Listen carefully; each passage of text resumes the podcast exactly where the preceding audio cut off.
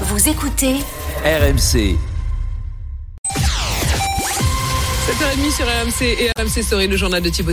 Bonjour Thibaut. Bonjour Apolline, bonjour à tous. L'article 7 sur le report de l'âge légal à la retraite, adopté cette nuit par le Sénat, au regret de la gauche qui dénonce la coalition entre l'exécutif et la droite. RSA, APL, minimum vieillesse, le gouvernement veut durcir les conditions d'octroi des minima sociaux, annonce de Gabriel Attal hier sur RMC. Il propose un rallongement du délai de résidence sur le territoire français. Et puis nouvelle désillusion pour le Paris Saint-Germain, battu par le Bayern Munich 2-0 hier soir. Les Parisiens sont une nouvelle fois éliminés dès les huitièmes de finale de la Ligue des Champions. Sans surprise, le Sénat adopte l'article 7 portant sur le report de l'âge légal à la retraite. Contesté par l'opposition, l'article est approuvé peu après minuit à 200, une voix contre 115. La première ministre Elisabeth Borne se réjouit. Olivier Dussopt, ministre du Travail, se dit lui satisfait que cette étape soit franchie. À gauche, on dénonce la coalition entre la majorité et la droite, majoritaire au Sénat. Patrick Caner est le chef de file socialiste au Sénat. La droite a gagné, mais quelle surprise Il n'y a pas de surprise. Mais au moins, nous avons eu le débat et les masques sont tombés. On sait qu'aujourd'hui, il y a une coalition entre la droite macroniste et la droite LR, et centriste en grande partie. Qui est l'idiot utile de l'autre? LR, aujourd'hui, est en train de servir la soupe à Emmanuel Macron. Les débats vont reprendre ce matin. Le temps est compté. Il reste 13 articles et un millier d'amendements à examiner d'ici dimanche soir. Cela n'empêche pas la mobilisation de se poursuivre après un mardi noir et avant une nouvelle journée de mobilisation. Samedi, les actions locales par branche continuent. On fait le point ce matin sur les différents secteurs mobilisés avec Victor Joannin.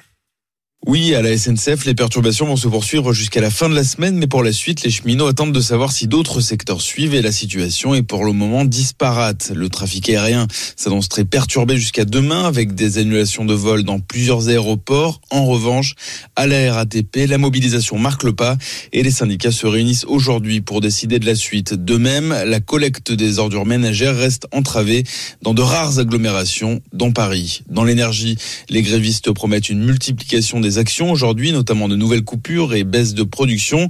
Dans les raffineries, les assemblées générales ont voté hier soir la reconduction de la grève et les salariés mobilisés à Fézin souhaitent même arrêter complètement la production. La grève reconductible reste donc limitée à ces secteurs stratégiques où la CGT est puissante et qui tente d'attiser les flammes du mouvement. La mobilisation aussi de la jeunesse. Il y a une trentaine d'universités étaient bloquées, quelques lycées également, étudiants et lycéens appelés à manifester. Ce jeudi, ce sera le cas à Lyon, départ du cortège à 14h, même si Vincent Chevalier, l'engouement semble limité.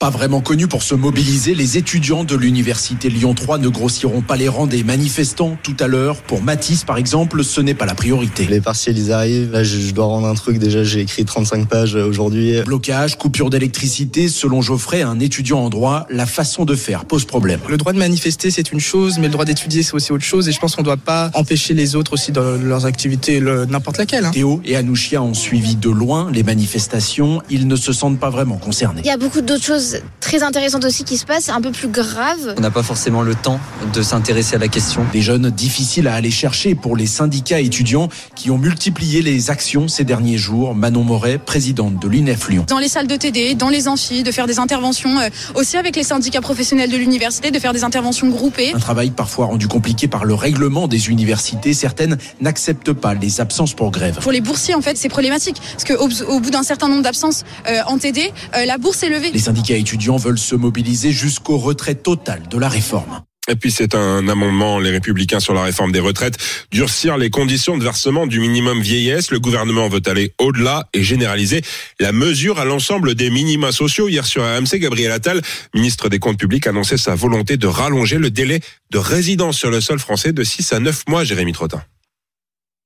Oui, une façon pour Bercy de lutter contre la fraude. Et si aujourd'hui un million de retraités vivent ou séjournent à l'étranger, ce nouveau délai ne s'appliquera qu'aux personnes percevant le minimum vieillesse. Gabriel Attal, qui pour renforcer les contrôles souhaite aller jusqu'à donner la possibilité à la sécurité sociale d'accéder aux fichiers des voyageurs des compagnies aériennes. Attention, prévient néanmoins un parlementaire, il faut encore qu'on y travaille.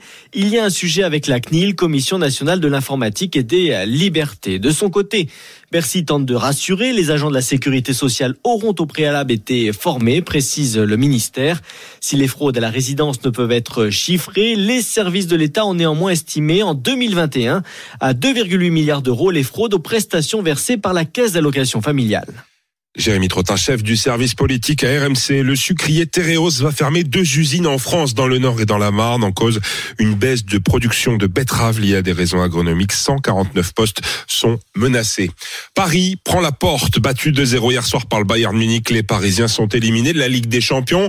Une sortie précoce dès les huitièmes de finale qui a de quoi décevoir les supporters parisiens rencontrés hier soir par Mao Becker-Granier dans un bar de la capitale. En trois petits mots. Ça fait mal.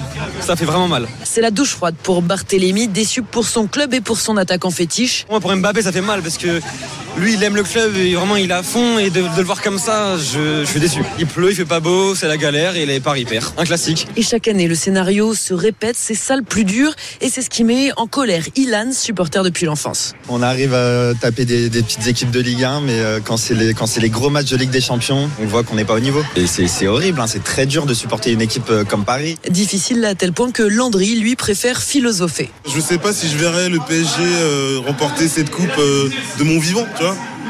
Pourtant, je suis pas si vieux. Et pas question de pointer du doigt un unique bouc émissaire. Je sais pas ce qu'il faut, c'est pas une question d'entraîneur, on en change chaque année ou presque. On a tout ce qu'il faut en vrai sur le papier pour que ça fonctionne et malgré tout, on n'y arrive pas. Donc, euh, déçu. Et si ce n'était pas ça, finalement, l'ADN du Paris Saint-Germain? Aimer Paris, c'est aimer souffrir aussi. Hein. Alors les supporters se sont déjà donné rendez-vous pour des frissons et de la souffrance en Ligue des Champions la saison prochaine. Ça fait un point commun avec l'Olympique de Marseille. Et puis c'est ce matin que le comité exécutif de la Fédération française de football va se réunir pour décider de l'avenir de Corinne Diacre, la sélectionneuse fortement contestée après le retrait de trois joueuses de l'équipe de France. Les courses Thibaut, c'est sur l'hippodrome de Saint-Cloud. Rendez-vous à 13h50 sur RMC Découverte. Le 6, Speloniou est le favori de la Dream Team RMC. L'outsider, c'est le 9, Pegasus. Le 6 et le 9.